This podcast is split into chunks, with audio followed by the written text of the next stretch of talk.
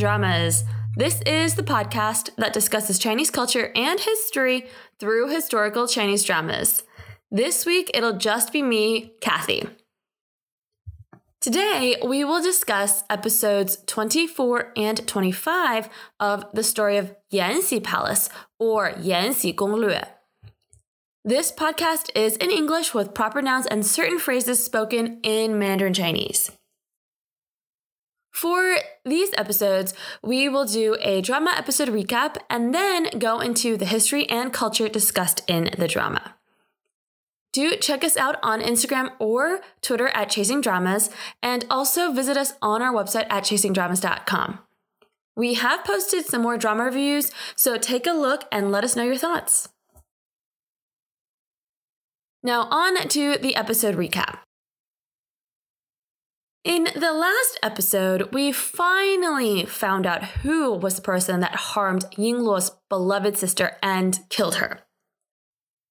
Or did we? Well, we know who defiled her. It was the emperor's brother, the prince of He or Hongzhou. Hongzhou is an arrogant man who loved playing pranks on people and played with women. Despite Yingluo's anger at Hongzhou, though, there is not much he can do in terms of revenge because he publicly states in front of the Empress herself and Fu Cha Fu Heng, as well as Yingluo that not only will he consider her deceased sister as his concubine, thus giving her status in his household, he will also help her father gain a post in the imperial household department. This will provide the Wei family with much needed prestige as well. Faced with these pressures, Yingluo has no option but to back down and let this man get off scot free. Though we know Yingluo, she's not going to take things so easily. However, an issue with Fu Heng so publicly helping Yingluo resolve her matter of her sister's death is that his actions are very blatant in his attentions towards Yingluo. Observant individuals, aka everyone, can see that he behaves unusually towards Yingluo, which starts garnering jealousy of at least one person in the palace. We will see more of this in future episodes. The absurd and unruly behavior from Hongzhou travels all the way up to the ears of the Empress Dowager, who discusses this unruly son with her mother, Yu Taifei, a new character in the drama. She is shown to be extremely kind and a devoted follower of Buddhist teachings. She has her work cut out for her because her son causes so much drama. And indeed, Hongzhou um, just doesn't stop. Once he settles his affairs over Yingluo's sister, he turns his untoward gaze towards Yingluo. it's very creepy. He doesn't care that her sister is dead because of him at all, or the fact that he raped her. He now wants Ying Yingluo. The fundamental issue is that Hongzhou believes he's above all retribution because he has so much power and authority. After seeing Yingluo walk around the palace, he thinks that she's rather pretty, prettier than even her sister, so why not? He wants to see what he can get. That night, he sees Yingluo walk off with a basket filled to the brim and decides to stalk her. He swaps clothes with his eunuch, and that's how he's able to remain in the palace at night, when technically he should have left the palace as per palace rules. She follows Yingluo in the dark to the gardens, where she brings out candles that she says she's using to pray for her deceased sister. They play a rather flirtatious game where Hongzhou states he has to turn her in because such acts are not allowed in the palace, while Yingluo is rather cozy with her pleas to not do that. But this was all a ruse on Yingluo's part. She pretended to be flirty with Hongzhou only to take out a candle with sleep inducing powers. Her goal is to personally enact revenge and kill Hongzhou for what he did to her sister. The problem is, Her actions were too rash this time, and Hong Zhou was able to escape into the trees while Yingluo tried to attack him. He runs off screaming for help and shortly after catches the attention of the emperor, who orders his guards to figure out where the screaming came from. Seeing that she won't be able to kill him that night, Yingluo swiftly changes tactics and tears open her clothes. She drowns out Hongzhou's screams for help with screams of her own and runs over to where guards and the emperor are. In front of the emperor, he yells that it was Hongzhou who sneaked behind her and wanted to kill her. Personally, why do I feel like Yingluo's intelligence fell for half a second when she was trying to kill Hongzhou and then instantly came back? I feel like she could have killed him if she wanted to, or if the plot allowed. But it's just me, and also um, Hongzhou didn't die in real life, so I guess it's like plot armor uh, for him. Hongzhou tries to deny Yingluo's claims and instead turns it back on her. But Yingluo cries that the palace doors are locked already. Why is he and eunuch's close in the palace this late at night? He must want to do something untowards, which is why he's here. And I mean, yeah, it looks bad for Hongzhou because she's not wrong. The emperor even turns his suspicious gaze on to Hongzhou and tells him to shut up when Hongzhou tries to argue back. In a surprising move, the emperor slaps Hongzhou across the face when he gets up to try to attack Yingluo. Hongzhou is dragged off by the emperor to question them back in his palace. I feel like right now, maybe this is just me, that the drama is moving at a lightning pace because just as Yingluo is being questioned by the emperor, and let's be real, the emperor is getting more and more angry at her, the empress arrives to cover for Yingluo. The Empress knows just how close of a relationship Hongzhou and the Emperor have together and steps in to protect Yingluo. Man, um, yeah. Once again, this relationship between the Empress and Yingluo is absolutely the best in the palace. The other person that arrives to protect her charge is Yu Taifei, Hongzhou's mother. She is told about what Hongzhou did tonight and is appalled.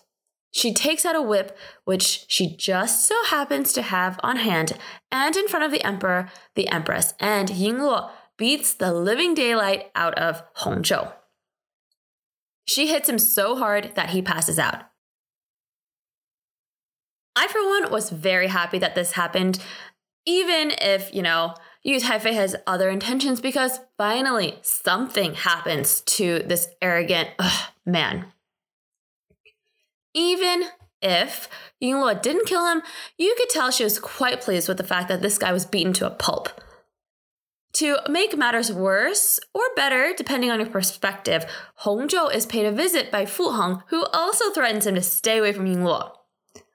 Finally, we get to see Fu Heng be a badass instead of just being like a stoic person and say like, don't do anything. All right, I will give both Fu Heng and the Empress some kudos in this episode. I mean, I will always give the Empress some kudos. Oftentimes, not always, when there are individuals who behave the way Hongzhou does, it's because he's been spoiled his entire life. In this case, it's not only by his brother, the emperor, but it seems also by his mother. After the debacle with Ying Yingluo, Yu Taifei actually goes to Changchun Gong to apologize to Ying Yingluo for her son's actions. She doesn't just apologize, she actually kneels in front of Ying Yingluo. That's a huge sign of respect and quite a step for Yu Taifei to take. Yu Taifei begs Ying Yingluo to forgive Hongzhou, but, and this is Ying Yingluo at her finest, Ying Yingluo point blank refuses. Well, I know this is Ying Yingluo's character, but I feel like in this instance, maybe she could have been a little less adamant, at least to Yu Taifei's face. Well, Yu Taifei doesn't take this kindly because trouble finds Ying Yingluo immediately When she goes to return some medicine to the doctor Ye Tianshi, she finds that he is bound and gagged on the side. Immediately, a eunuch attacks Yingluo and tries to kill her. She manages to escape and does an impressive dash out of the yard, staving off a number of assassin eunuchs. Luckily, her knight in shining armor, Fu Heng, arrives and helps protect her. None of the killers stay alive, though, so they are left without evidence on who sent them or why. Except out of all the people in the palace who would want to kill Yingluo at this point, there is only one person who would do it this way. It's not Hongzhou, who is currently bedridden due to his injuries, and it's not the emperor because he would not use such tactics to kill Yingluo. So, who could it be? Instead, we see the emperor being given lotus flower pastries that Yu Taifei made herself. While very delicate, the emperor knew immediately that this was a reminder from Yu Taifei about Hongzhou. It turns out that when the emperor was young and not named crown prince yet, he was given a plate of lotus flower pastries from his brother, the third prince. Before he could take a bite, the fifth prince Hongzhou ran off with the pastries. It's implied that the pastry was poisoned and caused the fifth prince to subsequently have ill health.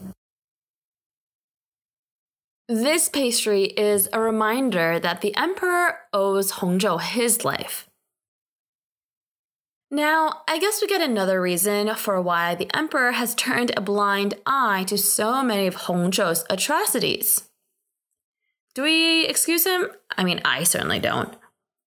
We get a brief and funny interlude, however, as we are now in the summertime. Everyone in the palace is sweltering in the summer heat and looking for ways to cool down. The Imperial Household Department sends over blocks of ice to the respective palaces to keep the masters cool. Ying Yingluo comes up with an interesting tactic. She pretty much creates a refrigerator that uses lead. And this cabinet allows um, for drinks and fruit to be kept cool, which will help with the heat. Yingluo is most definitely a modern woman who went back in time. Otherwise, how would she know how to do all this? It's just hilarious how many things she's invented or done that are like way ahead of her time. We will talk about ice boxes later in this episode. The emperor arrives and is quite impressed with the cabinet and instructs a few more to be created for the empress dowager and others. He does take the opportunity to inform the empress and also Yingluo, who's on the side, that Hongzhou is extremely ill. Do you see that smirk on Yingluo's face? Hmm. But the emperor sternly states that he will make judgment after Hongzhou is fully recovered and will not allow anyone to overstep their authority before that. Clearly, this was said for Yingluo to hear him. Yingluo, though, immediately gets an opportunity to get back at the emperor. After learning that the emperor loves eating cold grapes in the summer, she immediately gifts an extra refrigerator ice cabinet thing to the emperor. This allows the emperor to eat tons of grapes while working. But just as he's wolfing down large quantities of grapes, he starts getting a stomach ache and rushes to the bathroom. Ugh, this is such a funny scene, but uh, I feel pretty bad for the eunuchs that have to tend to the emperor when he's uh, dealing with an upset stomach. Turns out this was, of course, all Yingluo was doing. Well, partly. We find out that mm, you're not supposed to eat too many frozen grapes paired with tea because this will cause diarrhea. And who's been eating tons of grapes and also loves drinking tea? Well, the emperor. So this is Yingluo's little trick to get back at him, but um, you know, it can't really trace back to Yingluo because the emperor chose to eat and drink uh, those specific items. After that interlude, let's get back to the main conflict. Yu Taifei is not as kind as she seems. She's extremely angry at Yingluo for what she did to her precious son. Highly displeased with Yingluo, she calls Yingluo to her palace under the guise of helping her create an ice cabinet. At her palace, her guise comes off and she turns lethal. It makes sense since Yingluo actually placed a bloody hand of one of the assassins in the icebox given to Yu Taifei that scared her. Yu Taifei, I mean, sort of in this sense, has a right to kind of retaliate. Yingluo is not blind and can tell that it was Yu Taifei that ultimately killed her sister and ordered the attack on her. Behind the facade of being a devoted believer in Buddha, Yu Taifei is just as lethal and just as cunning as they come in the palace. Yu Taifei doesn't deny any of Yingluo's claims. She says she did it because she cannot stand these filthy women seducing her son. She then threatens Yingluo that if she does anything against her or her son again, she will bring down the entire Wei family as well.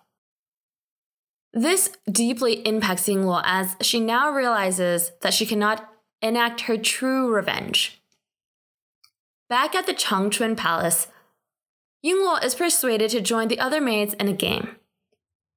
Yingluo is in no mood for games but joins in, determined to succeed. The game is rather simple. In a bowl of clear water, one has to try to drop a needle into the bowl so that the needle floats rather than sinks. Yingluo fails repeatedly, but continues to try until deep in the evening, and even after all of the maids have left. The Empress arrives and, seeing Yingluo in her troubled state, tries to console her. She understands that Yingluo is upset at what befell her sister and also what she's endured. She urges Yingluo to learn to be patient, only until she has her inner strength and when the fates aligned, should she retaliate. The Empress is just so good to Yingluo here. Ugh, don't you wish you had a mentor like her? Well, I mean, and then the Empress also has crazy skills because uh, the Empress tries once and is, is successful in having the needle stay at the top of the water. The episode ends with Yingluo taking those words to heart, and we transition to the matter between Yingluo and Fu Heng, which we will explore in episode 26. All right, that was the episode recap. Let's turn our attention towards some history and culture that was discussed in these two episodes. So, first up, I actually want to discuss Ye Tianshi, the physician. He played an important part in saving the fifth prince, Waga, earlier on in this series. Um, and we see him quite a bit more in these two episodes. He's currently stuck as an imperial doctor, which he doesn't want, and he's like, let me out. but this is a real guy in history. Ye Tianshi, who lived from 1667 to 1747, was a medical scholar and physician who was a major proponent of the School of Warm Diseases. In this drama, he seems to be in his 40s or so, but he's actually supposed to be in his 70s at this point in time. Ye Tianshi comes from a family of physicians and grew up in present day Suzhou, China. He started his apprenticeship under his father at the age of 12 and was lucky enough to study under over dozens of physicians throughout the course of his career. Over the course of his career, he was, as I mentioned, a major proponent of the school of warm diseases that developed during the Ming and Qing dynasties. He was also one of the first to diagnose scarlet fever in China and specialized in epidemics such as smallpox. He had many pupils during his lifetime, and his teachings were the basis of the Ye School of Medicine. His sons were also physicians, but their skill was overshadowed by their father. I mean, poor guys. He didn't write much during his lifetime, Ye Tianshi that is, because of his busy schedule. So the three major works that are attributed to him were actually compiled by his pupils in his later years. His major work, Wen Re Lun, or The Discussion of Warm Diseases, was published in 1746. The main takeaway of that work was the manifestation of diseases into four stages, which is 胃、qi, ying, and xue. Wei meaning the defensive phase, qi or the qi phase, ying or the nu- nutritious phase or nutrient phase, and xue or the blood phase. I'm not a doctor, so I will not comment on the validity of these uh, discussions, but they did have an impact to the rest of Chinese society at that time. Ye Tianshi is looked upon very favorably by historians because he was an excellent physician in many medical fields, including pediatrics, gynecology, internal medicine, and surgery. Again, I mean, those definitions back in the day in the 16th, sorry, in the 17th and 18th century are different from what we have now. But this just means he was an all around great physician. Ye Tianshi was an avid student and continued to seek study uh, with any other doctors that he found um, had something to teach. And because of this, was a model for his pupils. In my research, it doesn't seem like Ye Tianshi was an imperial doctor even for a while, but let's just say that he was indeed a very influential physician during this time. So, you know, he might have been summoned to the palace to assist with some uh, ailments, but I think he spent most of his time uh, just serving the people.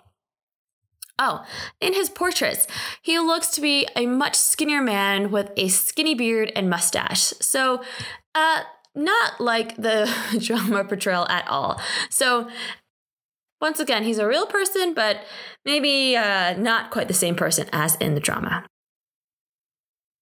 All right, the next topic that I want to talk about is ice and the ice cabinet. We talked about ice in episode 11 of Empresses in the Palace, so here's a little refresher and we have some more information. The usage of ice dates back thousands of years in China. There are records of buying and selling ice all the way back to the Tang Dynasty, some 1400 years ago. But of course, usage of ice dates even before then. The main clientele for ice was, of course, the rich and powerful and, you know, the imperial family. Ice vaults were built underground, some four to five meters deep, and straw would be placed on the ground. Depending on where you were, ice would be transported from the north to these vaults.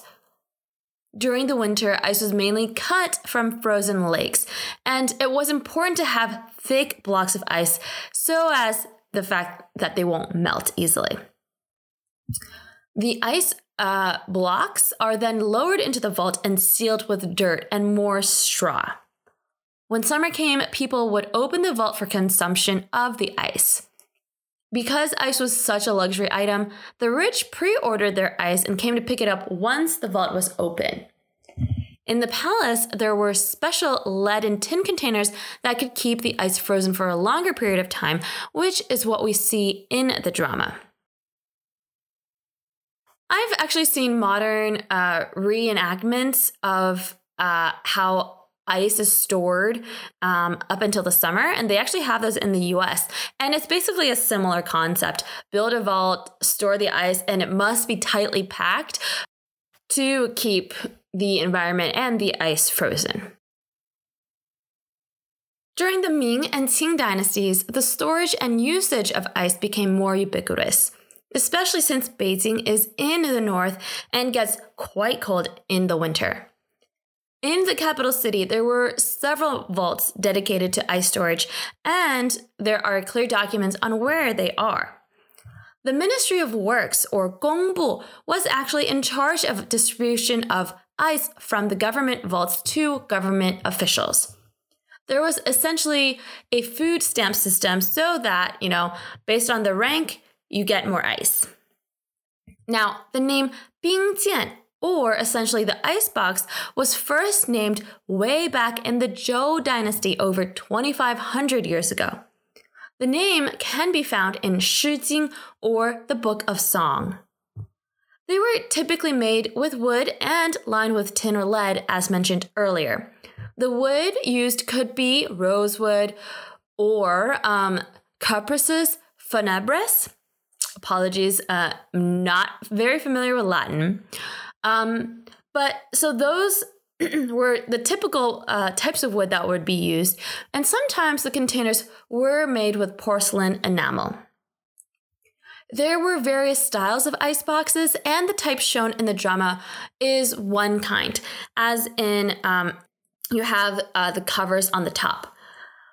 And typically, though, it was the ice that was placed on the top, and then there was a second layer on the bottom to keep the fruit and vegetables fresh. Ice was definitely a luxury item, but because we're in the palace, of course, the emperor and empress have access to ice. And lastly, I want to talk about qiqiao. The needle game the ladies are playing, as discussed in the drama, is in celebration of qiqiao. On the seventh day of the seventh month of the Lunar New Year, all of the women pray to the Zhinu star or Vega star for nimble fingers and luck. Women pray to Zhinu because she is also known in Chinese culture as the Weaver Girl star. The phrase is called Qiqiu Zhiqiao, which is shortened to Qiqiao. The seventh day of the seventh month of the Lunar New Year is also known as Chinese Valentine's Day. The women pray to Zhinu to have nimble and crafty fingers or qiao shou so that they can marry a nice man. The festival of Qiqiao, or Qixi, dates back to the Han Dynasty some 2,000 years ago and has continued till today. During the festival, girls make a display of their domestic skills in hopes of being blessed with good luck. Different regions have different traditions, but several staples include attempting to thread needles in different conditions, baking, and crafting of various items. There are records of the festival dating back to the Han Dynasty, with women threading seven needles in the moonlight as a symbol of good luck. In Dongjing Menghua Lu, the eastern capital A Dream of Splendor, which is a memoir written by Meng Yuanlao in 1127, it recounts the various pastries and desserts that were made for the Qixi festival. Typically, ingredients included, you know, the standard oil, flour, honey, and sugar, but they were made specific for the festival. During the Song and Yuan dynasties, the Qixi or Qiqiao was a big festival. There are records stating that it was even difficult to travel by carriage during the festival just because of the throngs of people around. The game that the maids play in the story of Yanxi Palace is also true to history. It is colloquially known as diuzhi or the dropping of the needle. This was actually a popular game during the Ming and Qing dynasties. The purpose was, of course, to see if the woman was quote unquote skillful or qiao enough to have the needle float on the water. In my research, it seems like there was a lot of prep that went into this game, especially the water itself, and that was like more of what led to a successful attempt. The water must be gathered at night and left outside for the duration of the next day. So apparently, sunshine will create a small layer at the top of the water that will allow the needle to float. Now, I've never tried this, so I don't know if that's true or not. Maybe there's some like mysterious oils that people put in the water to cheat. Um, but when I read this, I was like, okay, um, I'll take whoever wrote this word for it. Nowadays, there is a resurgence in the celebration of Qixi in China, although it's mainly now like a shopping holiday. I mean, what isn't? Places in China, though, are bringing back traditions to celebrate this day, and they can be quite extravagant. Qixi is definitely more of a celebration of women or womanhood, so it's um, quite uh, cool to see all the women in, for example, the villages and in the particular family dress up to pray to the ancestors or to the gods for good luck. All right, and that is it for this episode. Uh, we now see the true faces of, I would say, Hong Zhou and Yu Taifei Now we will turn our attention to Ying Yingluo and Fu Heng's relationship in the next couple of episodes. If you're looking for sites to watch Chinese dramas and you're in the US, head over to our sponsor, Jubao TV. That's J U B A O TV. It's a free service that has a selection of Chinese dramas and movies to watch. You can stream it through the website Xumo, X-U-M-O, or else access it on TV if you have Xfinity or Cox Contour. They've also launched on Sling TV so you can see and watch whenever on the go. Again, all of this is free. And that is that for this podcast episode. Thank you so much for joining, and we will catch you all in the next episode.